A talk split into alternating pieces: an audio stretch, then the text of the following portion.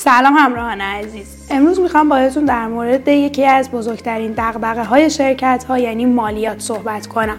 به طور کلی شرکت ها از نظر مالیات هیچ فرقی با همدیگه ندارن. یعنی نوع شرکت در میزان مالیات شما هیچ گونه دخل و تصرفی نداره.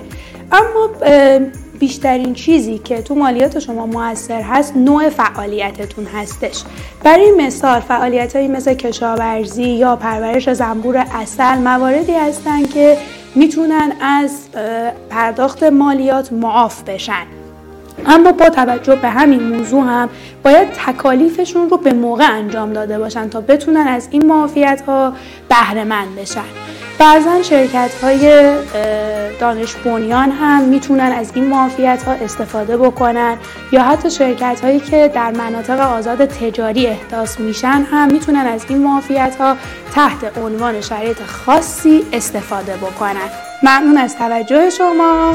پیروز باشید.